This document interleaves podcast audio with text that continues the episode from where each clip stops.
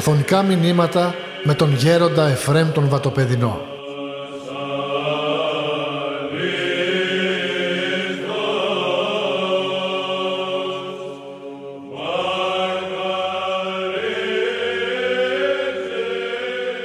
Είναι μεγάλο πράγμα να είναι κανείς τη Μεγάλη Εβδομάδα σε έναν τόπο που να απαλλάτεται από τον αιτίον και των αιτιατών. Διότι μέσα στον κόσμο, όσο και αν μπει κανείς, μεριμνά και τυρβάζει περί πολλά, μέσα στις μέρημνες, μέσα στην πίεση των κοσμικών γεγονότων, των πραγμάτων, των πιέσεων, των υποχρεώσεων. Ενώ βλέπετε οι πατέρες έφευγαν από τα αίτια και τα αιτιατά, από τα κοσμικά, ερχόντουσαν στην έρημο και συνάμα δημιουργούσαν και τόπους για να έρχονται και οι λαϊκοί έστω και για λίγο. Διότι πόσον ωφελεί το να έρχεται ο άνθρωπος και να κάθεται με πνευματικούς ανθρώπους. Και μάλιστα όπως λέει στο γεροντικό εκεί στον Αβάπημένα αυτό το ωραίο όταν πήγα μερικοί κοσμικοί και όταν λέμε κοσμικούς είναι οι άνθρωποι που είναι εκ του κόσμου δεν το λένε οι μοναχοί, ξέρεις, οι κοσμικοί με έναν καταφρονικό τρόπο και με μια καταφρονητική διάθεση. Γι' αυτό και οι κοσμικοί έρχονται εκ του κόσμου, έρχονται στην έρημο και συναντούν ανθρώπους πνευματικούς που είναι αφιερωμένοι στον Θεό και, και ωφελούνται και έτσι πραγματικά αλλάζει η διάθεσή τους ότι πολλές φορές μέσα στον κόσμο παθαίνουμε μία λύθη, λύθη των πνευματικών πραγμάτων και δυστυχώς βλέπουμε συνέχεια προς τα κάτω και ασχολούμεθα με την ύλη. Δεν σκεπτόμεθα την ουράνιον αποστολή μας. Δεν σκεπτόμεθα τον πνευματικό σκοπό της ζωής μας και νομίζουμε ότι όταν ασχολούμεθα 48 ώρες το 24ωρο εντός εισαγωγικών με τα υλικά πράγματα σημαίνει επιτυχάνουμε στη ζωή μας. Δεν επιτυχάνουμε. Και δεν είναι κανείς επιτυχημένος όταν γίνει καλός επιχειρηματίας και καλός, ξέρω εγώ, επαγγελματίας και παίρνει αρκετά χρήματα και ζιάνετα. Αυτός δεν είναι καλός, καλός επιτυχημένος άνθρωπος. Ποιος είναι ο επιτυχημένος άνθρωπος, εκείνος ο οποίος αγωνίζεται και φροντίζει για την αθάνατο ψυχή του. Γι' αυτό και ερχόμενοι μέσα στον, στο μοναστήρι, σε ένα πνευματικό κέντρο, διότι το μοναστήρι τι άλλο είναι από ένα πνευματικό κέντρο, από ένα πνευματικό στάδιο. Και έρχεται εδώ και συναυλιζόμενος με τους μοναχούς, αρχίζει και ενθυμείται και ξεσκοτίζεται και καταλαβαίνει ότι δεν πρέπει να θυσιάζει το χρόνο του μόνον στα υλικά πράγματα του παρόντος αιώνος, του απαταιώνος. Δεν πρέπει συνεχώς να συνεχώς νοιάζεται για την ματέα ειδονήν και δόξαν του κόσμου τούτου. Διότι ο άνθρωπος είναι προσωρινός. Διότι βλέπετε πόσον ο διάβολος μας δίνει μια ανέστηση που είναι αυταπάτη της επιγής αθανασίας και νομίζουμε θα κάνουμε, θα φτιάξουμε, θα προχωρήσουμε και θα και θα και θα και έρχεται η ώρα του θανάτου και ο άνθρωπος μένει φτωχός, μένει χρεωμένος και δεν είναι έτοιμος να αντιμετωπίσει το φοβερό κριτήριο του Θεού. Γι' αυτό και ο Χριστός μας μας διανοίγει εισόδους και εξόδους και μια μεγάλη είσοδος είναι αυτή η διάνοιξη να ερχόμαστε στο Άγιον Όρος. Και ακριβώς βλέπουμε πόσο ωφελούμε όταν έρθουμε σε αυτόν τον χώρο. Διότι ακριβώς δεν είναι κοσμικός χώρος. Είναι πνευματικός χώρος. Διότι το πρώτο μέλημα των μοναχών δεν είναι αυτό που έχετε εσείς να κάνετε τα στερεά υγρά και τα υγρά αέρια και ούτω καθεξής και να δαπανάστε και να φθύρεστε μέσα στην ύλη και μέσα στην ματιότητα του κόσμου τούτου. αλλά βλέπει ότι οι πατέρες δίνουν το σωστό στίγμα και το σωστό τρόπο. Από πού αρχίζουν οι μοναχοί την, τη ζωή τους και το ωράριό τους, από την πνευματική εργασία. Παρόλο που έχουμε και εδώ και αναστηλώνουμε και φτιάχνουμε και έχουμε εδώ πέρα τα πράγματα τα οποία αφορούν και την ύλη. Δεν απαγορεύεται ο άνθρωπος να ασχολείται μετά της ύλης. Απαγορεύεται να απολυτοποιεί την ενασχόλησή του με την ύλη. Και δυστυχώς οι άνθρωποι του κόσμου τούτου οι περισσότεροι ασχολούνται και ευθύρονται με την ενασχόλησή των με τα πράγματα του παρόντος αιώνος όπως είπα του απατεώνος. Γι' αυτό και ερχόμεθα εδώ αδελφοί μου και αρχίζουμε και βλέπουμε και ανακρίνουμε τον εαυτό μας. Πού κείμεθα, πού πορευόμεθα, από πού ερχόμεθα. Και μάλιστα σε αυτές τις μέρες που βλέπουμε τον Θεό μας ο οποίος έγινε άνθρωπος και πήρε την ανθρώπινη φύση παρεχτός της αμαρτίας. Είναι μεγάλο πράγμα ο Θεός, ο άπειρος, ο απερινόητος, ο άναρχος, ο αόρατος, ο αναλύωτος, να γίνει άνθρωπος, να πάρει την ανθρώπινη φύση και βλέπετε ότι είναι συγκινητική η παρουσία του Θεού στον κόσμο.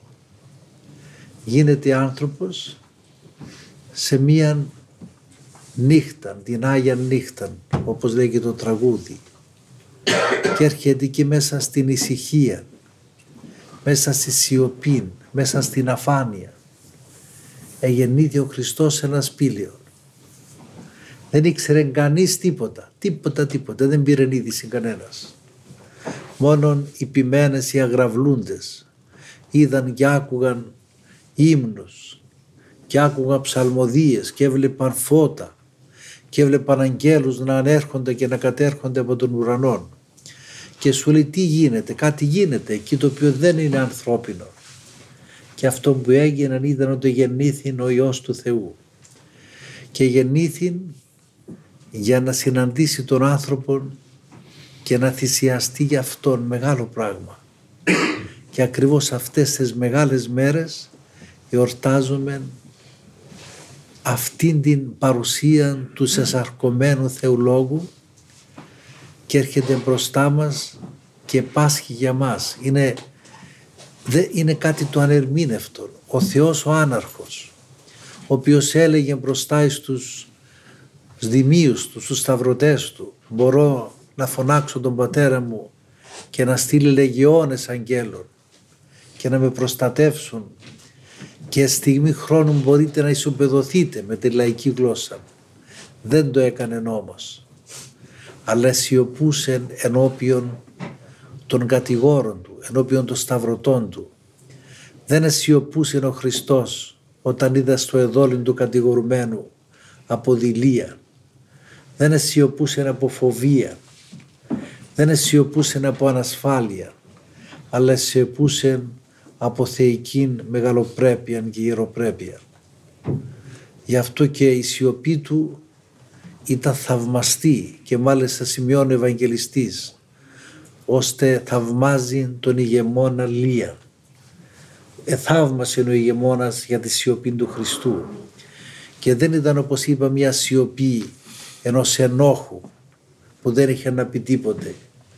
Ήταν μια σιωπή του Θεανθρώπου που φανταστείτε ο Θεάνθρωπος πόσο ολοκληρωμένος ήταν μέσα στην ειρήνη, μέσα στην ησυχία, μέσα στην προσευχή, διότι ο Χριστός ήταν συνεχώς ενωμένος με τον Πατέρα. Και γεννόμενος ως άνθρωπος, φανταστείτε να του λέγει ο Πιλάτος, δεν μου μιλά σε μένα του λέει. Εγώ είμαι εκείνος ο οποίος θα σε καταδικάσω ή θα, θα σε αθώσω. Και του μιλάει ο κατεξοχήν ταπεινός και του λέει δεν έχεις καμία εξουσία εάν αυτή δεν είναι δεδομένη από άνω. Βλέπετε τον έβαζε στη θέση του. Και ο Πιλάτος όπως είπα και άλλη φορά ήταν έξυπνος και καταλάβαινε ότι αυτός ο άνθρωπος είναι αθώος. Γι' αυτόν και όταν τον ανέκρινε και το ξανά ανέκρινε πήγαινε στους φανατικούς Εβραίους που πειράστηκαν από τους άρχοντες τους κακοηθείς άρχοντες και τους έλεγε «Νου δεν βρίσκω Καμία ενοχή δεν βρίσκω σε αυτόν τον άνθρωπο. Δεν είναι ένοχος, είναι αθώος. Και επέμεναν αυτοί το αίμα αυτού εφημάς και επί τα τέκνα ημών. Εάν δεν τον καταδικάσεις δεν είσαι φίλος του Κέσαρος. Και αυτή ήταν η αχίλιος πτέρνα του Ποντίου Πιλάτου. Ήταν φιλόδοξος. Δεν ήθελε να χάσει την εξουσία. Δεν, δεν ήθελε να θεωρηθεί ότι δεν ήταν φίλος του άρχοντος, του Κέσαρος. Γι' αυτόν παρόλο που ο ίδιος μέσα του του έλεγε ότι δεν αυτός ο άνθρωπος που είναι μπροστά μου και εγώ είμαι ο δικαστής του. Φανταστείτε ο άνθρωπος να δικάζεται από άνθρωπο. Να δικάζεται από ένα φιλόδοξο, από έναν αμαρτωλόν και δέχτη να δικαστεί. Και παρόλο που του έλεγε η συνείδησή του, αλλά πώς ο Θεός επιτρέπει για να τον αφήσει αναπολόγητο; Έρχεται και η γυναίκα του, η πρόκλη, η οποία μετέπειτα γίνει μάρτυρας και του λέγει μήπως και κάνεις τίποτε σε αυτόν τον δίκαιο που έχεις μπροστά σου. Πολλά γαρέπαθον κατώναν δια των δίκαιων τούτων. Φανταστείτε και όπως λέγει η ιστορία και τα σχόλια των ιστορικών ο Πιλάτος αγαπούσε πολύ τη γυναίκα του και της είχε εμπιστοσύνη. Γι' αυτό βλέπετε πως εξαντλείται κάθε ανθρώπινη προσπάθεια για να μείνει κανείς αναπολόγητος. Και παρόλο που την αγαπούσε, της είχε εμπιστοσύνη, εν τούτης δεν την άκουσε. Δεν την άκουσε από τη φιλοδοξία. Δεν την άκουσε από την κυροδοξία. Γι' αυτό και προχώρησε και είπε αυτό το, το άλλο πάλι, το οποίο πάλι τον ενοχοποιεί. Εγώ πλένω τα χέρια μου, είμαι αθώος από τον αίματος αυτού του ανθρώπου που δεν βρίσκω κάτι να τον καταδικάσω και τότε είναι ανιστόματοι έλεγαν όλοι που ήταν από κάτω και φώναζαν το αίμα αυτού εφημάς και τα τέκνα ημών. Γι' αυτό και παρεδόθην ο Χριστός ο αθώος, ο αθώος κατάδικος, ο πρώτος αδικημένος. Και αυτόν και έλεγε ο Άγιος Παΐσιος όταν πήγαινε κάποιος του λέει αδικούμε. Αδικούμε από τους ανθρώπους, ξέρετε τι ωραία έλεγε. Παιδί μου εάν αδικήσει από τους ανθρώπους, ο αδικημένος Χριστός θα σε ευλογήσει με τα δύο του χέρια. Και διότι ακριβώς μην ξεχνάμε αδελφοί μου ότι ο πρώτος αδικημένος ήταν ο Κύριος μας, ο οποίος ήρθε για μας εδώ στον κόσμο και εμείς οι άνθρωποι τον εμουντζώσαμε, τον αδικήσαμε, τον καταφρονήσαμε, τον ισοπεδώσαμε ανθρωπίνος. Γι' αυτό και αν κριθεί το έργο του Χριστού μας ανθρωπίνος ήταν μια αποτυχία ήταν ένας ηγούμενος ο οποίος συνελήφθη τον άφησαν όλοι οι υποτακτικοί του. Ο καθένας επήρε το δρόμο του.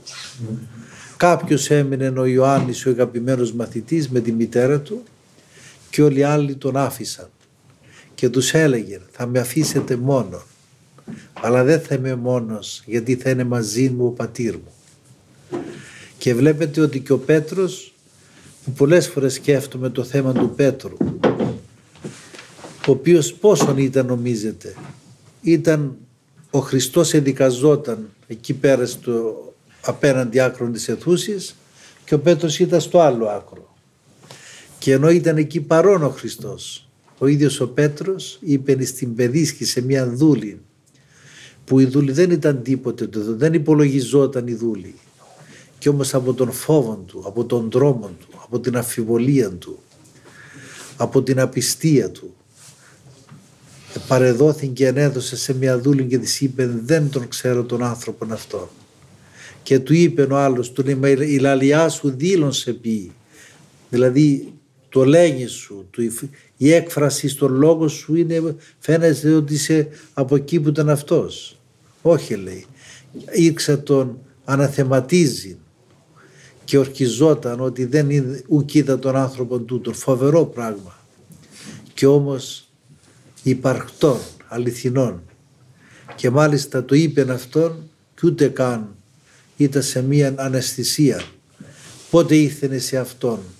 Όταν ανέβλεψε ο Ιησούς εκεί που ήταν ανέβλεψε τον Πέτρο. Και αυτή η ματιά του Ιησού Χριστού μας αμέσως έφερε σε αυτόν τον Πέτρο και μετανόησε. Αυτά είναι συνταρακτικά αδελφοί μου.